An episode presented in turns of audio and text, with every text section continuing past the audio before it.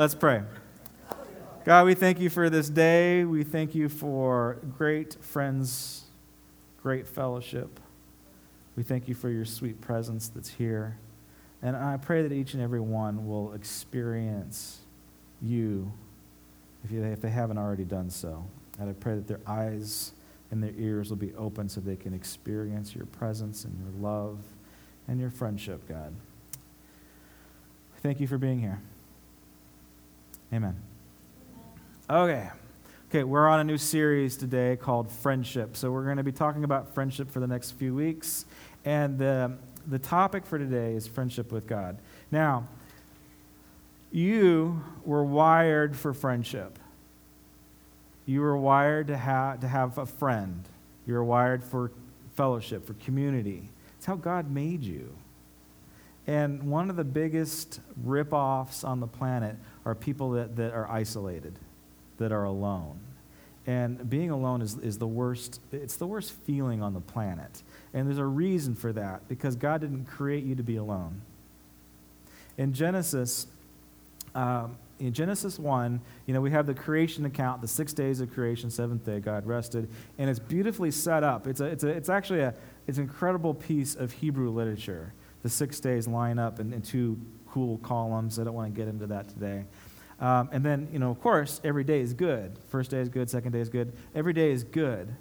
On the sixth day, God creates man and says that it's good. And then we go into chapter two, and the story changes a little bit. Because in, chapter, in, in the first chapter, on the sixth day, it says that God created man in his image, and male and female, he created them. Doesn't talk about Adam. He just says he created them, male and female, day six. And then we go into chapter 2, and then he talks about the creation of Adam. The creation of Adam, the perfect creation, the perfect being. That was good. And then he says something very interesting about Adam. He gives Adam an, an incredible assignment. He says, You're going to have dominion over the planet, and you're going to name the animals. I want to know what you're going to say. And then he does this, this is so profound, so deep, and I hope we can get it he says, it, This isn't good. What? You just said it was good. And he says, No, it's not good for man to be alone. So did God create Adam imperfect? No. He created him in pure perfection, but there was something missing, and it was not good for him to be alone. All right. The fall hadn't happened yet. Sin hadn't been introduced yet. But there was something not right. You know, we can be dealing with loneliness and it's not right, and it might not even be a sin issue. We were wired for friendship. You see, Adam was made in God's image, perfect. And what we know about God is that God knew friendship. Friendship existed before he created time and space and the universe and the planet. Friendship existed in the very presence of the Holy Trinity. Friendship was there before time began. And this is how we were created. So actually, even though there wasn't there was something missing, he was created for friendship. He was like God. Because God desires friendship. And again, we see it, we see perfect friendship in the Trinity. All right, does that make sense? Do you see why this is so important? Actually, no other religion on the planet does this. There's not a religion on the planet that says friendship is important. It's one of the key things to what we do. All right? So, with that said, if you get your Bibles and turn with me to our key scripture today. John, Gospel of John, chapter 15. And chapter 15 is a great verse, a great chapter, because it talks about, you know, the I am the vine, you are the branches, and you have to abide in me. What he's basically saying, he's saying, I'm the vineyard, and you need to be planted in me. You need to get all your sustenance in me. You need to be in me. Crystal, can we show that video before we read this? You get it? It's an interrupting cow. He interrupts. That's what he does. He's a moo, That right? is so dumb. It's a knock Dumb, it's joke. funny. Laura. The Lord is my shepherd, I shall not want. He makes me lie down in green pastures. What are you doing? It's me. It's Jesus. Lord, we take up our cross every day for you. Oh, thank you. Uh, but the cross is where it begins, not ends. Thou art the beginning and the end, Lord, Alpha and Omega. It's all about you, Jesus. Uh, guys, I, I just want you to be real with me. you are the air I breathe. You are the air I breathe. Drew, I think it's great when you worship me. Oh, yes, praise you, Lord Jesus. It's just that sometimes it feels like you're putting on a show. Oh, Jesus, please forgive me for putting on a show and being Oh, fake. uh, okay, I, I forgive you. oh, praise you for your grace, Lord Jesus. Thank you. Guys, just say what you would normally say. Praise Alleluia. No, I mean, like, you know, if, if we were talking, you know, say what you'd say. Okay, um, Drew, tell us a joke. What? Yeah, I mean, you know, like you were before. Thou art holy, Lord. That's not a joke. Oh, no. No, I, I didn't mean that. What are you guys doing? Jesus, we're living for you just like we always do. Don't live for me, live in me. When you live in me, you'll understand who you are and what you're living for. I just want something a little bit deeper. But if this is all you want,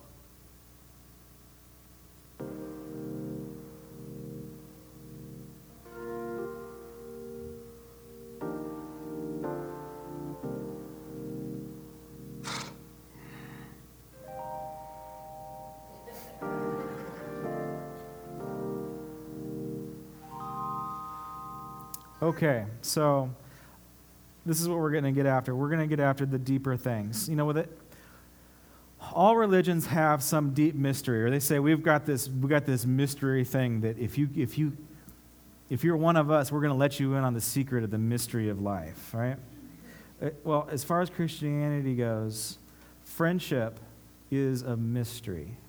And I'm convinced that 90% of believers are not friends with God. And if we could only understand this truth, if we could only grasp this mystery, we could go further up, further in. We, could, we would find that transformation. We would find that kingdom breakthrough that we talk about all the time. It's this area of friendship with God that I just don't think that we get. We get caught up into saying, Praise Alleluia. All right? Okay, so um, the scripture that's going to highlight this is, uh, we'll start at verse 12. Chap- uh, chapter 15, verse 12, Gospel of John. My command is this love each other as I have loved you. Greater love has none, no one than this, that he laid down his life for his friends. You are my friends if you do what I command. I no longer call you servants because a servant doesn't know what his master's business, doesn't know his master's business. Instead, I have called you friends. Everything that I have learned from my Father, I have made known to you. You did not choose me, but I chose you and appointed you to go and bear fruit, fruit that will last. Then the Father will give you whatever you ask in my name. This is my command love one another. This is the most revolutionary thing that has ever been said. Jesus, second member of the Holy Trinity, the very face of God says, You're my friend. What? Buddha didn't say that. Muhammad didn't say that. Zeus, Apollo, they definitely didn't say that. No one has said that. In fact, even in the Old Testament, it wasn't mentioned much, but it was there. It was there. There's only a very few people that were able to understand this mystery about God, this, this intimate friendship with God. Uh, David was able to, he understood it. He said, uh, and if, any, if you ever had a bad friendship, well, David had a bad friendship. He said, you know, the, the brother that I shared my bread with stabbed me in the back. So he was, he was betrayed on a horrible level. And so he understood the, the, the concept of, of a bad friendship, of, of somebody turning, you know, turning your back on you, stabbing you in the back. So he understood that. But he also understood this deep mystery about God. See, and it was there is a brother that there is a friend that's closer than a brother. There's a friend that's closer than a brother. And, and Moses was able to tap into the secret. He actually had a conversation. Uh, however, it looks, scripture says he, he talked face to face with the Lord as one talks with a friend. He understood that. He, if you actually see Moses' interactions with, with God, it's, it's like they had a relationship. Moses was, God's like, Moses, I'm going to kill your people that you freed from Israel. And Moses is like, uh, okay, God, but they're not my people. They're your people, and you freed them, right? Only a friend can have that kind of conversation. So Moses was able, in, in fear and trembling, right? I'm sure. But God's like, yeah, you're right. I'm not going to smoke them. Okay? But you see what it's not that that's not the issue. The issue is is that God wants to have real conversations with people in a real language, in the way that you actually talk, not with these and nows and praise hallelujahs. He doesn't want a fake relationship with you. That's the secret that these guys have learned. Now, the guy who goes down in history, who is in the annals of Scripture for all eternity, is Abraham.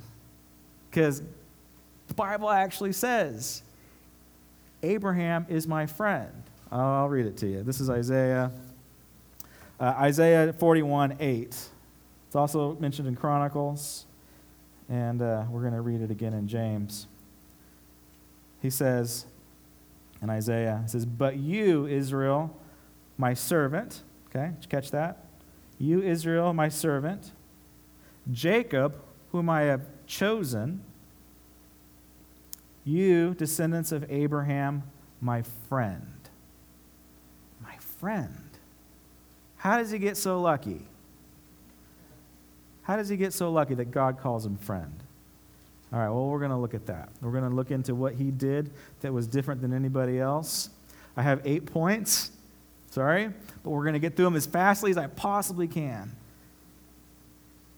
But Abraham was called by God friend because he, he did some very specific things. And the first requirement that we have to have before we can call God, you know, requirement in being friends with God. The first thing that we have to do is we have to have faith. Now, Paul understood this about Abraham. He knew that Abraham was a man of faith, of unusual faith. He even called him the father of the faith. But friendship with God requires faith. Okay, I could do, a, I could do an entire series on faith. So, where, where could I possibly go with faith in one point? Well, faith is this ability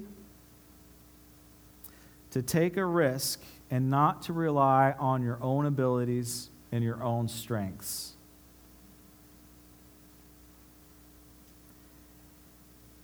Faith is the ability to let the Spirit of God do things through us instead of us trying to do things for God. What do I mean by that? All right. Well, Pastor hit on this last week. He talked about uh, he talked about what Abraham did. You guys all know the story of Abraham sacrificing or attempting to sacrifice his son to God. Now, if God asked you to sacrifice and kill your child, you would have to be really close with God because you would think that you're crazy, right? So Abraham's communication with God was so crystal clear that he, he believed it. Okay, all right, I hear your voice clearly. And he was willing to kill his son. Now, not only was he going to kill his son, who was promised a long time ago, in the, the pregnancy, 10 years to take it in effect, and now he's an old man, and finally God's going to kill the promise? you know, people that are outside of the Christian faith or the, the Judeo Christian faith, you know, they read this story and they automatically assume, man, God is one really strange, masochistic, sadistic God who likes to play mean tricks on people. Like, okay, I want you to kill your son. Oh, nope, just kidding. Pastor made the powerful point that God will never do this again. But no one on the planet had been tested as hard as Abraham was tested. So not only did he have to kill his only son that he, or his you know, second son that he loved, not only did he have to do that, but how do you explain that to your wife? How is he going to come home and explain that to Sarah? Oh, yeah, by the way, I sacrificed our son. And the community that he's in, how is, how is the community going to respond to such a horrific act? Even though this is ancient culture, I mean, this would have been bad. They would have killed him for it. It was his own life, it was his own. Uh, it was his own progeny. It was his own name that he was killing off. It was everything. But it was this faith that drove it. See, Abraham was so committed to being in God's presence that he was willing to do anything to get it. And he had enough faith to know that it was going to be okay. Either God was going to raise, him, uh, raise Isaac from the dead, or either you know, God was going to provide and stop his hand. And if he doesn't, it doesn't really matter anyway because I'm being obedient. I'm being obedient. All right, so that's the main thing. We have to have a faith, a faith that takes us beyond our own abilities. All right.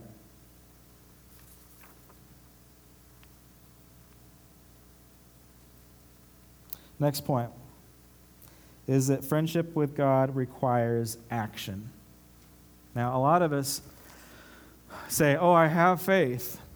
I have faith that God is going to provide me with an amazing job, but I'm not going to put my resume out. I have faith that God is going to bless me with an incredible spouse, but I, am not going to date. He's, he's just going to bring him to my door. Uh, I'm not going to get out there. And a lot of us live our lives this way that we're just waiting for God to do something to us instead of putting action behind it ourselves. And James addresses this. He saw this in Abraham. In James chapter 2, verse 22 through 24, says, You see that his faith and his actions were working together, and his faith was made complete by what he did. And the scripture was fulfilled that says, Abraham believed God, and it was credited, it was credited to him as righteousness. Here's that verse. And because of this, he was called God's friend. You see that a person is considered righteous by what they do and not by the faith, not by faith alone. This is a common theme in the Bible. It's, it's the word and deed type of thing, right? You can read your Bible, but if you don't do your Bible, then, then it's dead. It's dead works. Now, the same is true for works. If you do works without faith, it's just as useless. If you're doing works and you're not, inquir- you're not allowing God to move in faith, then what you are doing is that you're doing your to do list for God. You're, you're, you're, you're a servant. Jesus says, I no longer call you a servant. You're my friend. Most of the Christian life, especially in American Christianity, we have a servant's attitude, we have a servant's position. We were, we're too busy you know, fulfilling our to do list and not being a friend with God. He wants us in a closer relationship. And when we come to get into that friendship with God, He lets us in on other things. We'll talk about that in a minute. Okay, so friendship with God requires action. Um,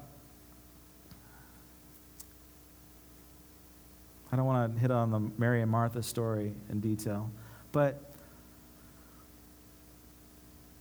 friends produce more than servants do. lovers get more work done than workers. Even in modern business management, everybody knows that you know there's two types of really good workers. There's workers that get their to-do list, they do everything on their list, they check it all off, and then they clock out. That's a good worker, right? Would you all agree? The better worker is the one that has ownership in the company. That they have a relationship with the boss and the CEO. That they actually have the best interest in mind for the company over their paycheck. That's tough, huh? Do you feel that way right now? They want to see their boss succeed. They want to see the company succeed. And yeah, they'll do their they'll be obedient and they'll do their to-do list, but they'll also they'll, they'll also be thinking creatively of how to make things better.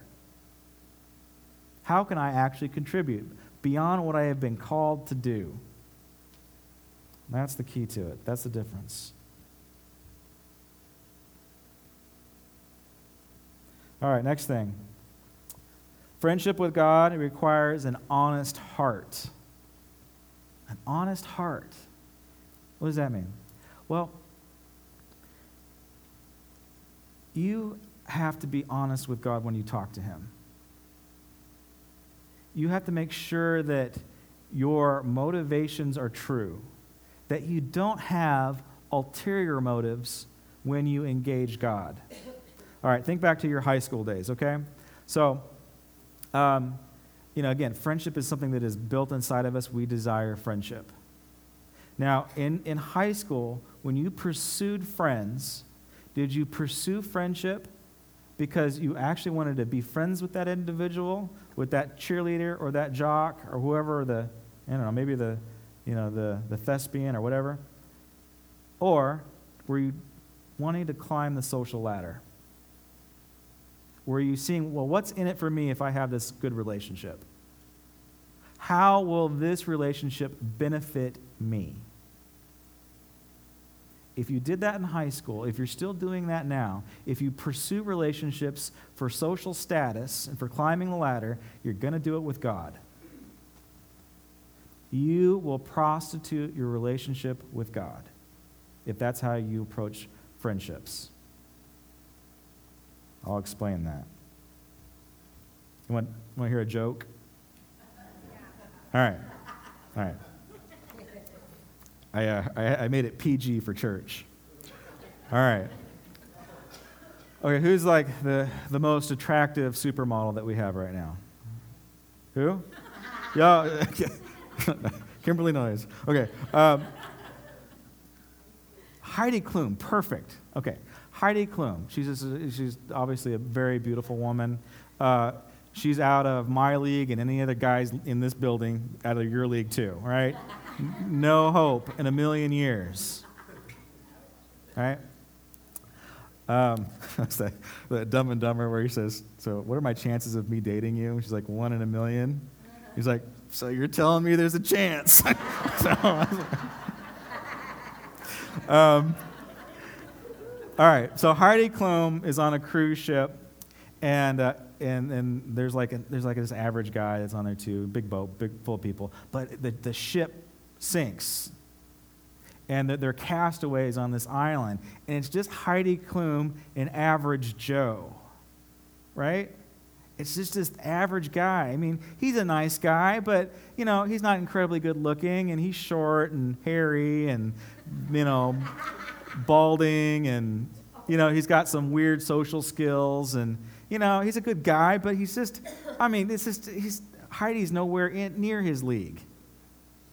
And because this is a church, they get married, even though there's no pastor to marry them. But they, you know, they're, they're, on, they're on this island for the rest of their lives, and so they get married. And they're making the best of it.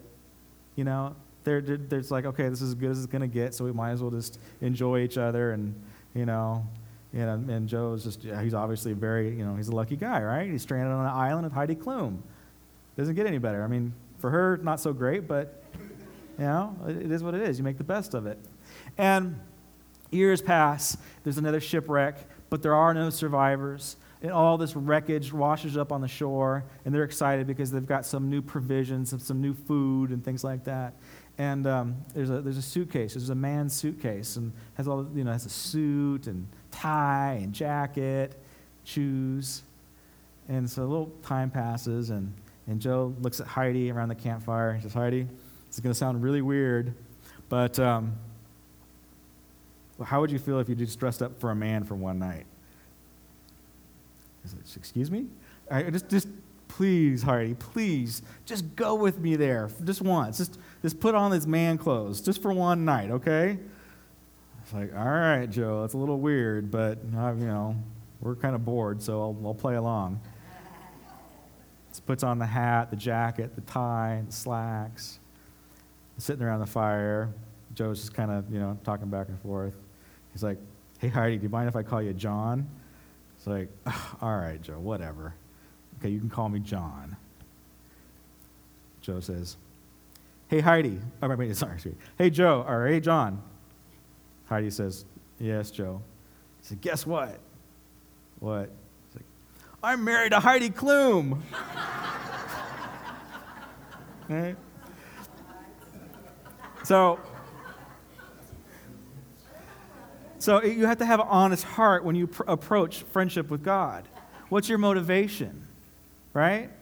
Are, are you, is it really a friendship, or are you trying to get something out of God? Do you want to say, "Ooh, look who I'm dating. Ooh, look who's my God. Uh, God, I'm, I'm better friends with God than you are." You ever done that? I'm more spiritual than you are. I, I can speak Christianese a lot better than you can.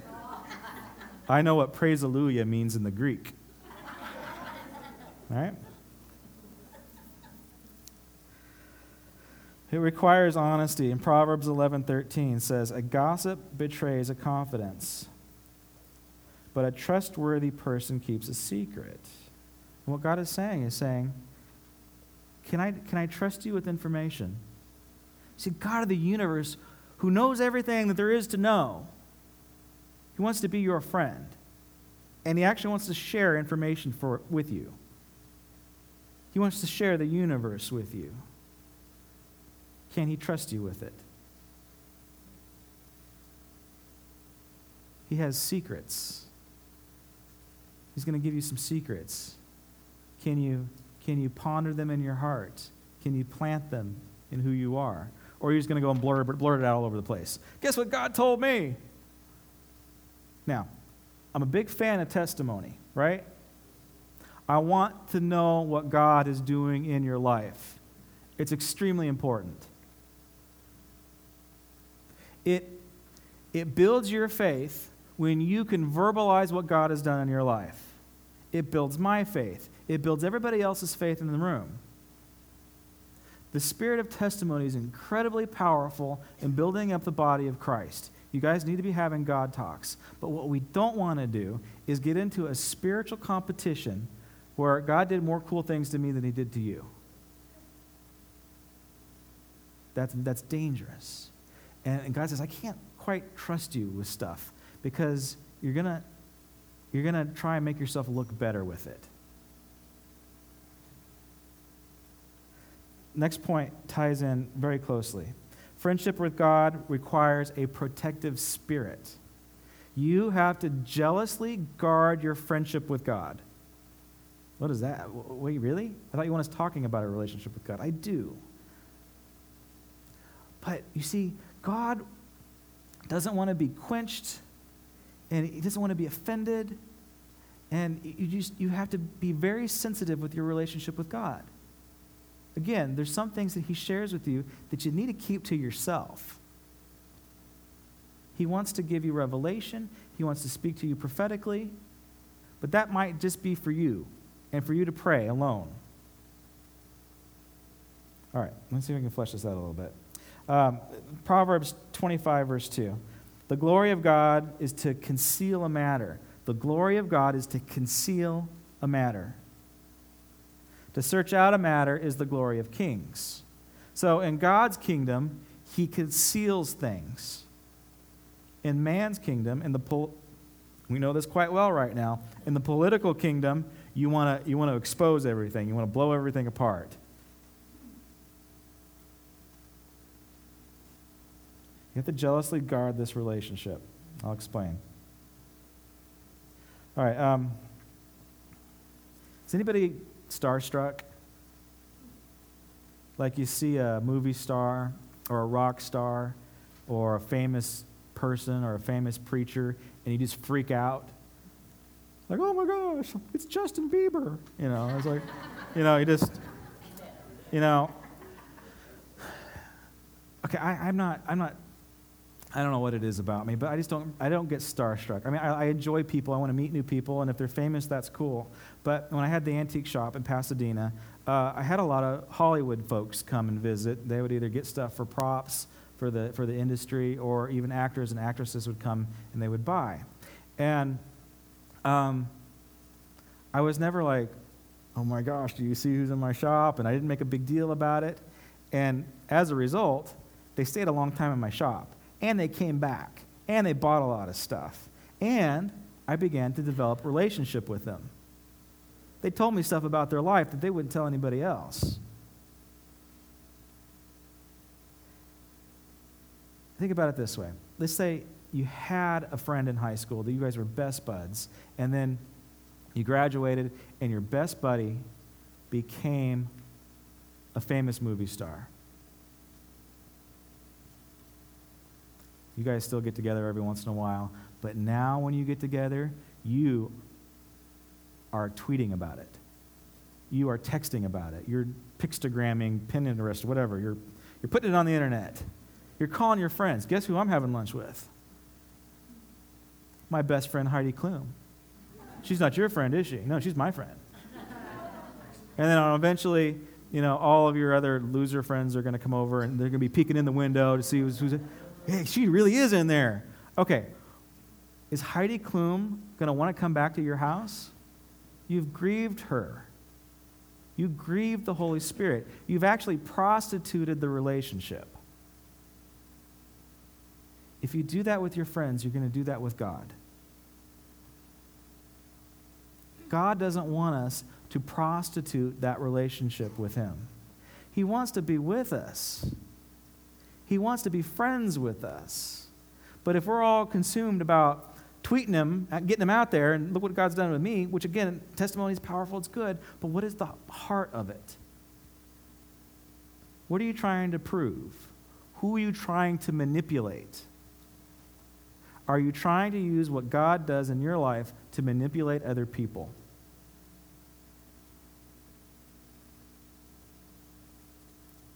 Once in that mindset, do you know what you are? You're a slave. You're not a friend. You're not a lover. You're a worker. You're a doer. You're trying to get something out of the relationship. You want the God paycheck. He just wants to hang out with you. The most famous person in the universe wants to be your friend. Hmm? All right. So you've got to have a you have to have a protective spirit. You need to protect your time with the Lord. Some things you need to share with your brothers and sisters. Some things are just between two friends, you and the Lord. Can you do that? Friendship with God requires perseverance. You have to stick with it. Friends stick with it. Employers don't stick with it, or employees don't stick with it. You know, worker bees don't stick it out. They see something better along, they're going to they're to jump on it. All right. Difficult, serious question. Are you dealing with unanswered prayer in your life? And have you given up? Have you just said, I know what? I'm not going to pray about it anymore. I don't care. I give up praying for that. I'm not going to pray for that loved one anymore. I'm not going to pray for this situation anymore. God hasn't answered my prayer. I, am done. Well, it's because you're a servant. Friends don't give up. If you're friends with God, you don't give up on that person. And if you're friends with people, you don't give up on that person. If you're friends with God, you don't give up either. You, you continue to pray. If you, don't, if you have unanswered prayer in your life and you're not asking God why, if you're like, God, can we just have a conversation? Why isn't this, why, why isn't this happening? It is irresponsible for a mature Christian to say, God hasn't answered my prayer, so I'm going to give up. If you don't know what the answer is, you've got to figure it out. Maybe it's you, maybe it's somebody else, maybe it's spiritual, but it's, it's, your, responsi- it's your responsibility to figure out why you have unanswered prayer in your life. And you have a friend that you can talk to about it and not just give up on. We, we drop God faster than we drop bad friends. We're more inclined to keep a bad friend in our life than we are to keep God in our life.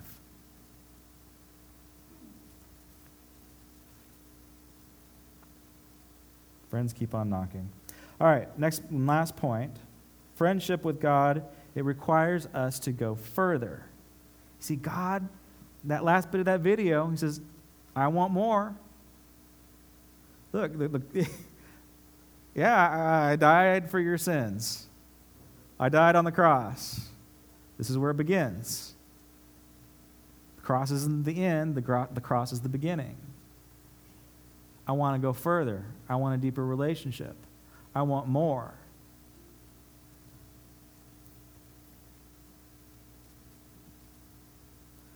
Our problem is that we choose, as believers, where we're going to level off in our spiritual growth.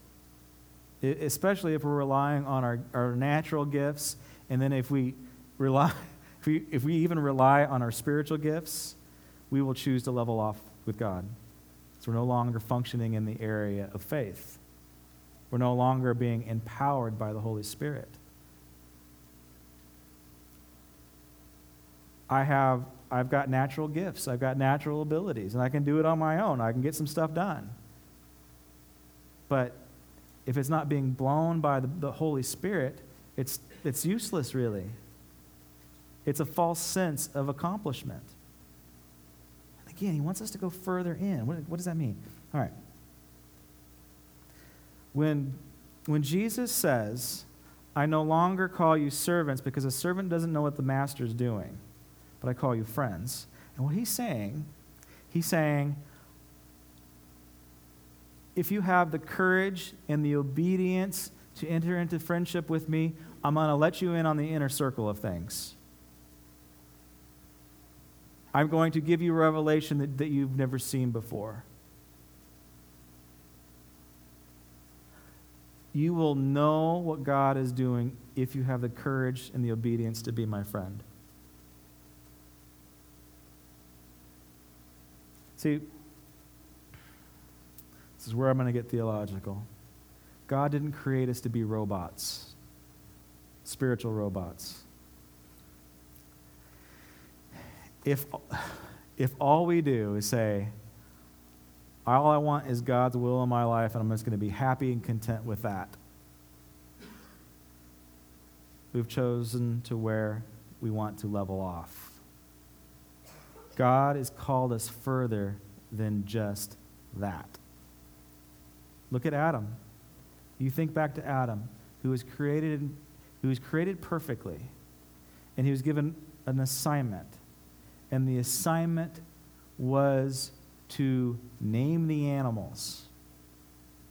Adam, I want you to name the animals. That four legged thing with black and white stripes. You're going to name it, and I want to know what you're going to come up with. That's what the Bible says. That ought to blow your head off right there. Because what God is saying, is saying, if you are in the boundaries of my will, I'm going to, and you're created in my image, you get to create. The rest of John 15, He says, whatever you ask for in my name, I'm going to give it to you. It doesn't say, whatever you ask for, and if it's my will, I'm going to give it to you It says, Whatever you ask in my name, I'm going to give it to you. You can only do that if you're friends with God.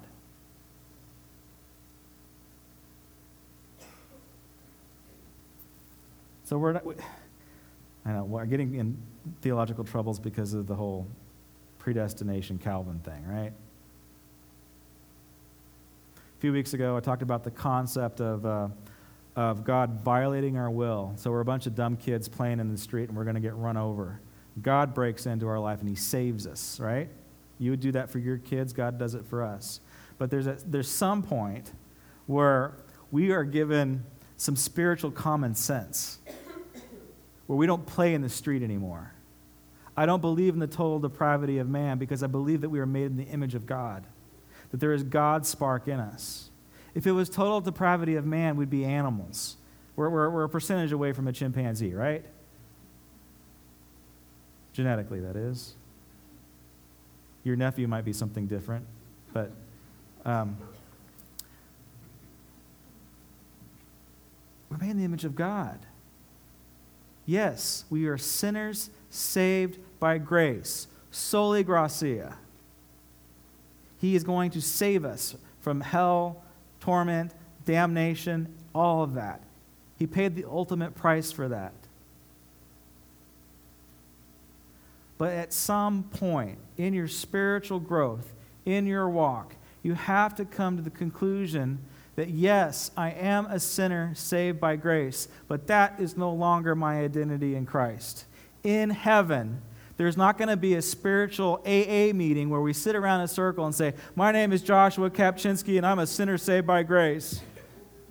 No. We're friends. We're actually co heirs with Christ. Jesus, our brother, where we're sitting in the same seat with Jesus. We are meant to rule.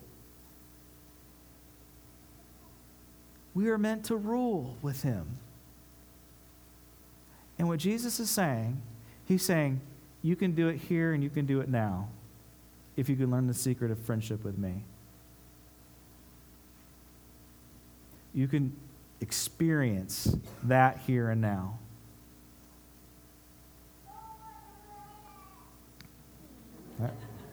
What did he say? All right. Amen. Time to wrap it up, Pastor Josh. Again, this friendship thing that we have with, with God is, is it's, it's unique. No other religion on the planet has it. When you read your Bible, do you, do you realize that you're reading it with your friend? It wasn't meant to be read alone. It, it's not an information dump. And once we read the Bible with our friend, it becomes the living text. Uh, you could you could read the Quran, but you can't read it with Muhammad. You could read the, the, the Proverbs of Buddha, but you can't read it with Buddha. You can read the Testament of Jesus Christ with Jesus Christ. That's the way that it should be read.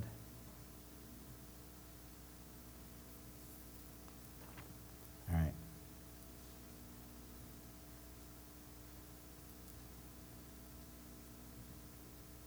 I'm going to wrap it up. We're going to have the band to come on up to the front.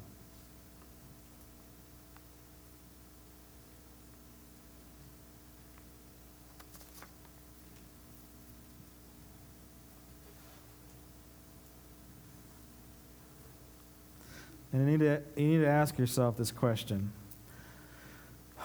Am I a servant or am I a friend?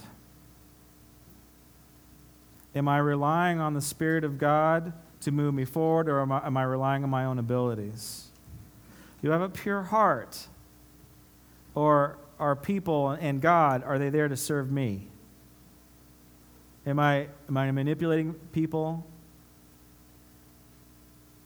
Or are, are they my friends? Uh, do I have the honesty within my own heart to not prostitute the gospel of the presence of God? Can I just sit still in his presence? You see, I think this is the, the secret to having the kingdom of God expressed in your life. It doesn't necessarily sit in your abilities to um, get God to do stuff. It rests in your ability to truly know his heart, to know where he is, and, and to be friends with him. Because he cares for you. And this is word he's going to give you whatever you want if you ask. And I think that in our, in our mindset, whenever we're trying to get God to do stuff, we have a servant mentality when in, in fact we just need to be with God instead of doing for God. We've got to have the, uh, the ushers to come up to the front.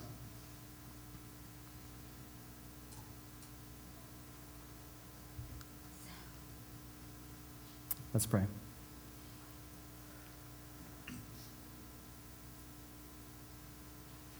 Father, I, pray for everyone here that, uh, that we will learn this, this secret of friendship, God. This, this secret that David and Moses and Abraham tapped into.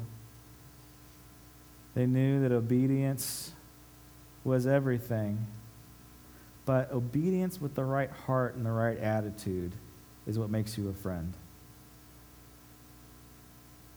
And Father, right now I pray that you will just help us to repent where we're just trying to, I don't know, God, we're, just, we, we're in the wrong mindset. God, forgive us for being in that mindset. God, I pray that we would have real conversations with you in our real language, in our real voice, in the words that we use every day. And forgive us, God, for saying praise Alleluia. Forgive us for trying to make a relationship religion.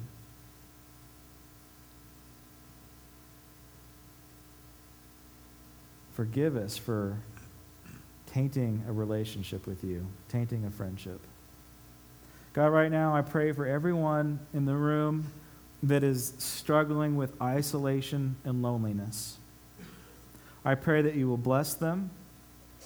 I pray that before they seek friendships with brothers and sisters, that they will seek friendship with you first, and that you will tell them that that is okay. But fill our hearts, God, fill our hearts with people, with friends, and community. Fill our hearts with love, Lord. I pray you bless this offering.